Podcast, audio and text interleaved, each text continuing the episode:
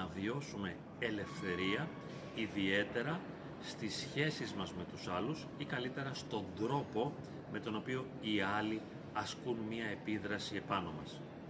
Τι σημαίνει τώρα αυτή η ελευθερία; Θα χρειαστεί να επιτρέψω στον κάθε άνθρωπο να είναι ελεύθερα ο εαυτός του, χωρίς να τον αξιολογώ, χωρίς να περιμένω κάτι από αυτόν, χωρίς να ασκώ καμιά λογοκρισία, ούτε να περνάω μέσα από τα δικά μου φίλτρα τις δικές τους συμπεριφορές.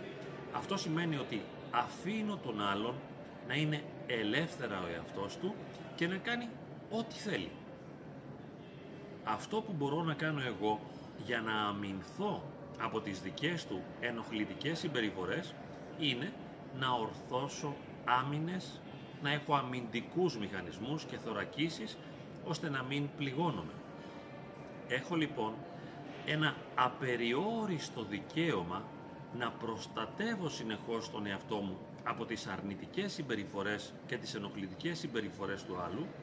Έχω αυτό το δικαίωμα της αυτοπροστασίας και της αυτοάμυνας, αλλά δεν μπορώ να περιορίσω τον άλλον ή να προσδιορίσω ή να ελέγξω τον άλλον. Και δεν με συμφέρει καθόλου να συνεχίσω να παραπονιέμαι γιατί ο άλλος είναι αυτό που είναι, γιατί συμπεριφέρεται όπως συμπεριφέρεται, γιατί κάνει το λάθος αυτό, γιατί δεν είναι τόσο προσεκτικός όσο θα έπρεπε, γιατί να μου μιλήσει με αυτόν τον τρόπο, γιατί να μου συμπεριφερθεί με τον άλλο τρόπο ή γιατί στη ζωή του να κάνει το χ, ψ ή ω πράγμα. Περιορίζομαι αφάνταστα, είναι σαν να αυτοεγκλωβίζομαι, σαν να αυτοφυλακίζομαι όταν περιμένω κάτι από τον άλλον. Περιμένω κάπως να φερθεί, κάτι να κάνει. Κάτι πρέπει να κάνει και κάτι δεν πρέπει να κάνει. Δεν γίνονται αυτά.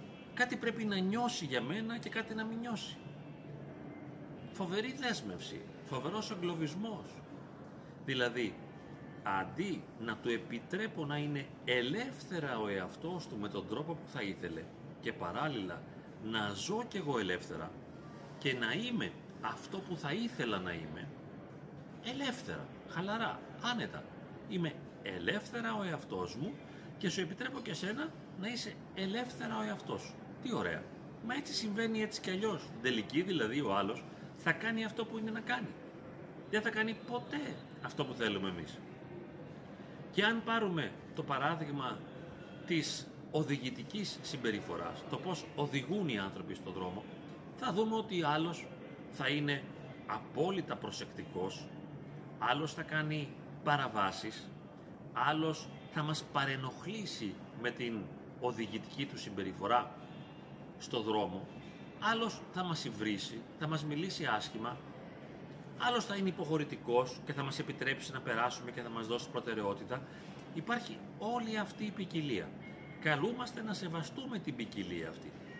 Δεν μπορώ να επιμένω να γίνουν τα πράγματα όπως θέλω, να συμπεριφερθούν οι άλλοι όπως θέλω και όταν δεν συμπεριφέρονται να τους κρίνω και να τους αξιολογώ γιατί δεν είναι αυτό που θα ήθελα να είναι. Ενώ η πραγματικότητα είναι τόσο απλή. Ναι, οι άλλοι δεν είναι αυτό που θέλεις, δεν σκέπτονται όπως θες, δεν αισθάνονται όπως θες και δεν κάνουν αυτό που θες. Πότε επιτέλους στα στάδια αυτά της προσωπικής μας ορίμανσης θα ησυχάσουμε με αυτή την αντικειμενική πραγματικότητα; Πότε δηλαδή θα αποδεχθούμε στην πορεία της ζωής μας ότι οι άλλοι είναι αυτό που είναι, είναι αυτό που θέλουν να είναι, είναι αυτό που μπορούν να είναι, ανεξάρτητα από το τι θέλουμε εμείς.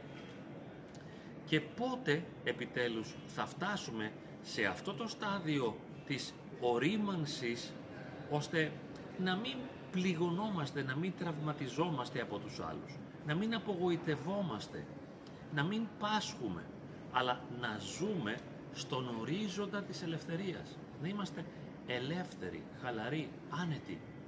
Και βέβαια σε μία χαλαρή εγρήγορση ώστε να αντιλαμβανόμαστε με καθαρότητα και διάβγεια τις συμπεριφορές των άλλων και να ξέρουμε ότι είναι ενοχλητικές, ότι είναι απαράδεκτες, ότι είναι ανήθικες, ότι είναι παραβατικές. Βεβαίως, το ξέρω αυτό. Και επειδή το ξέρω, το καταλαβαίνω, το σέβομαι, το αποδέχομαι, το επιτρέπω να γίνεται, γιατί δεν είμαι αστυνόμος, εκτός κι αν είμαι, ούτε δικαστής, και ζω μέσα σε αυτή την χαοτικότητα των δύσκολων, ενοχλητικών, παραβατικών, παράδοξων συμπεριφορών των άλλων ανθρώπων και ησυχάζω βαθιά μέσα μου, χωρίς να περιμένω κάτι άλλο από αυτό που συμβαίνει. Να καταργήσω τις ανεδαφικές προσδοκίες. Τι πιο απλό από το να με βρίσει ο άλλος στο δρόμο ενώ οδηγώ. Τι πιο απλό, πιο συνηθισμένο από το να μου μιλήσει απότομα ο ερωτικός μου σύντροφος, η ερωτική μου σύντροφος. Τι πιο απλό, πιο συνηθισμένο, πιο καθημερινό από το να διαπιστώνω ότι ο σύζυγος ή η σύζυγός μου δεν φέρονται όπως θα έπρεπε στα παιδιά μου. Και σε οποιονδήποτε άλλο τομέα. Πόσο απαράδεκτη είναι η σεξουαλική συμπεριφορά του συζύγου μου ή της συζύγου μου απέναντί μου. Τόσα πράγματα είναι αλλιώς από ό,τι θα τα θέλαμε. Σχεδόν τα πάντα είναι αλλιώς. Και τελικά θα ταρασόμαστε, θα πληγωνόμαστε, θα βασανιζόμαστε, θα αναστατωνόμαστε συνεχώς κάθε στιγμή, διαπιστώνοντας ότι κάθε στιγμή τίποτα δεν είναι όπως θα το θέλαμε. Αν θέλετε να το κάνετε, κάντε το. Υπάρχει αυτή η ελευθερία του αενάως βασανίζεστε. Θα βασανίζεσαι για πάντα, ταλαιπωρείσαι για πάντα, να διαμαρτύρεσαι για πάντα, να γκρινιάζεις με όλα, να χαλιέσαι, να αναστατώνεσαι. Και πότε θα έρθει όμως αυτό το επίπεδο της νυφάλιας εγρήγορσης, αυτής της έξυπνης ανάπαυσης, όπου είσαι μια ανοιχτή αγκαλιά, μια δεκτικότητα, όχι για να κρατήσεις τα πράγματα, αλλά για να τα αποδεχτείς για αυτό που είναι, για να ησυχάσεις μαζί τους. Πότε θα συμβεί αυτό, σε ποια ηλικία θα συμβεί αυτό, πότε θα οριμάσουμε τόσο ώστε να επιτρέπουμε στους άλλους να είναι ελεύθερα ο εαυτός τους; Και αν δούμε για παράδειγμα τον ίδιο τον Ιησού Χριστό επάνω στο Σταυρό, όταν τον σταυρώνουν τα πλάσματά του. Τα πλάσματα τα οποία τα δημιούργησε ο ίδιος αλλά και σαρκώθηκε για χάρη τους ταλαιπωρήθηκε, βασανίστηκε και ανέβηκε στο σταυρό. Και είναι πάνω στο σταυρό από τα πλάσματα τα οποία τα αγάπησε μέχρι θανάτου. Και έχοντας βέβαια την θεία, την μακαρία ορίμανση ως Θεός, δεν θα μπορούσε να είναι αλλιώς, δεν κρίνει κανένα πάνω από το Σταυρό. Δεν αξιολογεί, δεν ορίεται, δεν αναστατώνεται, δεν υβρίζει, δεν μαλώνει κανένα, δεν υποτιμά. Τους καταλαβαίνει όλους, πονάει για αυτό που συμβαίνει, πονάει για το αμάρτημα των ανθρώπων οι οποίοι σταυρώνουν το δημιουργό πατέρα τους. Και ο ίδιος με ανοιχτά τα χέρια, σταυρωμένος, λέει «Θεέ μου, συγχώρεσέ τους, διότι δεν ξέρουν τι κάνουν». Να λοιπόν, το μέγιστο παράδειγμα αυτής της νυφάλιας αποδοχής των δρόμενων, των γεγονότων, των συμβενόντων, έτσι όπως είναι. Δεν ορίεται, δεν γκρινιάζει, δεν κατεβαίνει από το σταυρό να τους μαλώσει όλους, όπως τους ζητούν οι σταυρωτές του. Δεν ελευθερώνεται με το ζόρι ο ίδιος, αλλά παραδίδεται και εγκαταλείπεται στην αγάπη του Θεού και ζει την αγάπη, την αγκαλιά απέναντι σε όλο τον κόσμο και λέει «Θεέ μου συγχώρεσέ τους, δεν ξέρουν τι κάνουν». Και άραγε όλοι αυτοί οι οποίοι μας ενοχλούν εμάς και κατά κάποιον τρόπο θα λέγαμε μας σταυρώνουν, μήπως αυτοί ξέρουν τι κάνουν; Δεν ξέρουν τι κάνουν. Και αν ήταν ο Χριστός στη θέση μας, δεν θα έλεγε «Πατέρα συγχώρεσέ τους, δεν ξέρουν τι κάνουν». Δεν θα ανέβαινε πάλι στο ύψος της συγχωρήσεως, δηλαδή της αγάπης. Σαφώς, ήταν πάντα εκεί. δεν καλούμαστε και εμείς στο βαθμό που μας είναι δυνατόν να φτάσουμε στο ίδιο ύψος και να λειτουργήσουμε από το ίδιο ύψος της αγάπης, της αγκαλιάς, της ταπεινώσεως, της καλοσύνης, της πραότητας, της αποδοχής. Διότι διαφορετικά θα βασανιστούμε οι ίδιοι. Τι να κάνουμε δηλαδή τώρα που ο άλλος είναι υβριστικός απέναντί μας, που μας πληγώνει, που δεν μας νοιάζεται, που δεν μας αγαπά, που αδιαφορεί για μας, που μας φαίνεται με τον χειρότερο τρόπο. Δηλαδή, πού είναι το παράξενο και το παράδοξο σε όλο αυτό; Γιατί δεν ησυχάζουμε επιτέλους, έχοντας και μία ευγενική, βαθιά αποστασιοποίηση από την ένταση όλων αυτών των δρόμενων. Μία βαθιά βιωματική, θα μπορούσαμε να πούμε και εσχατολογική, ακραία αποστασιοποίηση βιωματική από τα γεγονότα, από τα δρόμενα του κόσμου, από τα λόγια των άλλων. Τι μου είπε, τι μου έκανε, πώς μου φέρθηκε, γιατί όλα αυτά. Μάστο να κάνει ό,τι θέλει. Πόσο δύσκολο είναι δηλαδή να καταλάβουμε ότι ο άλλος θα κάνει κάθε φορά ή αυτό που θέλει ή αυτό που μπορεί. Ίσως και τα δύο είναι συνώνυμα. Και θα είναι πάντα ενοχλητικός. Πρέπει να ενοχλούμε συνεχώς εγώ επειδή είναι ενοχλητικός ο άλλος. Ας φτάσουμε λίγο σε αυτό το ύψος τουλάχιστον τη σκέψη μας, ώστε να βγούμε στο δρόμο ή στο σπίτι, στην επικοινωνία, στη σχέση με τους άλλους, μέσα από ένα άλλο κοσμοθεωρητικό επίπεδο. Να δούμε τα πράγματα με μια άλλη αντίληψη, όπου είμαστε μια ησυχαστική νυφάλια αποδοχή των γεγονότων, των πράξεων, των συμπεριφορών. Δεν κρίνω, δεν αξιολογώ και βέβαια δεν πληγώνομαι, δεν με αφορούν άμεσα. Ο άλλος κάνει αυτό που κάνει για εκείνον. Εξωτερικεύει και εκφράζει το δικό του εαυτό. Εγώ είμαι κάτι εντελώς άλλο. Δεν με αφορούν άμεσα. Ακόμη και όταν με βρίζει, δεν βρίζει εμένα. Αυτός εξωτερικεύει ύβρις προς τα έξω, οι οποίες απευθύνονται στο πρόσωπό μου, το οποίο δεν το γνωρίζει. Γιατί να τα πάρω τις μετρητής όλα αυτά; Γιατί να μην αναπτύξω τις ισχυρές αυτές άμυνες που δεν θα επιτρέπουν στα λόγια του να μπουν μέσα μου και να με αναστατώσουν και να με πληγώσουν. Θα το κάνει ο άλλος. Θα γίνεται συνέχεια. Θα το κάνουν όλοι.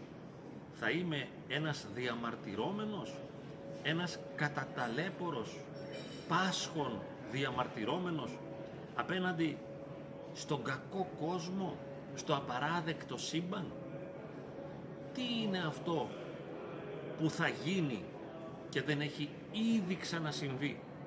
Τι είναι αυτό που γίνεται στη ζωή μας και δεν το έχουν ζήσει εκατομμύρια άλλοι άνθρωποι; Όλα είναι επαναλήψεις. Ερωτευόμαστε και νομίζουμε πως εμείς ερωτευτήκαμε. Συγγνώμη. Ο έρωτας πάντοτε υπήρχε όσο υπήρχαν άνθρωποι.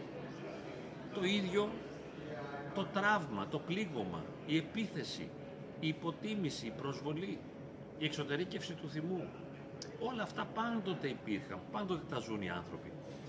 Και καλούμαστε τώρα να δουλέψουμε με τον εαυτό μας, ώστε να φτάσουμε σε ένα επίπεδο όπου όλοι αυτοί οι κραδασμοί, όλες αυτές οι εντάσεις δεν θα μας προσδιορίζουν, δεν θα μας καθορίζουν, αλλά θα παραμένουμε ελεύθεροι να υιοθετούμε μια δική μας ανεξάρτητη στάση.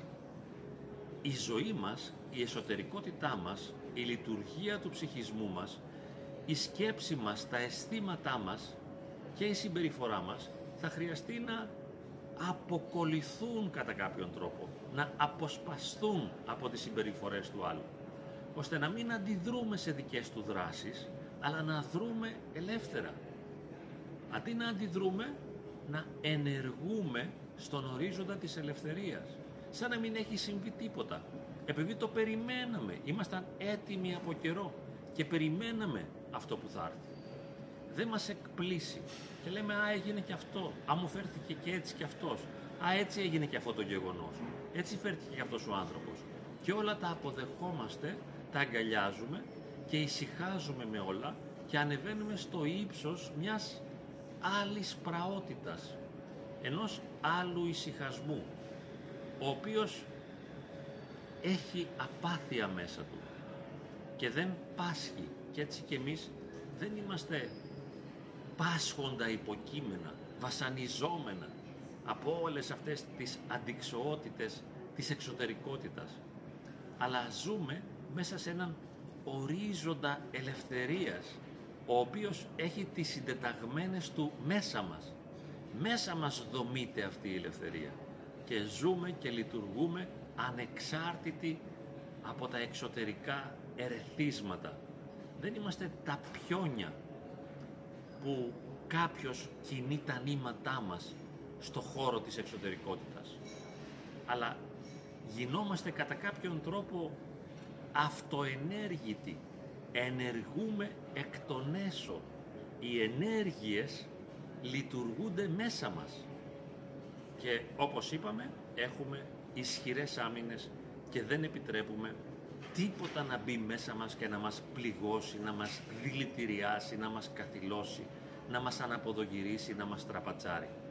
Ισχυρές άμυνες και ένας ισχυρός εαυτός ο οποίος λειτουργεί στον ορίζοντα της αυτονομίας και δεν είναι ένα κακόμοιρο παιχνίδι στα χέρια των άλλων.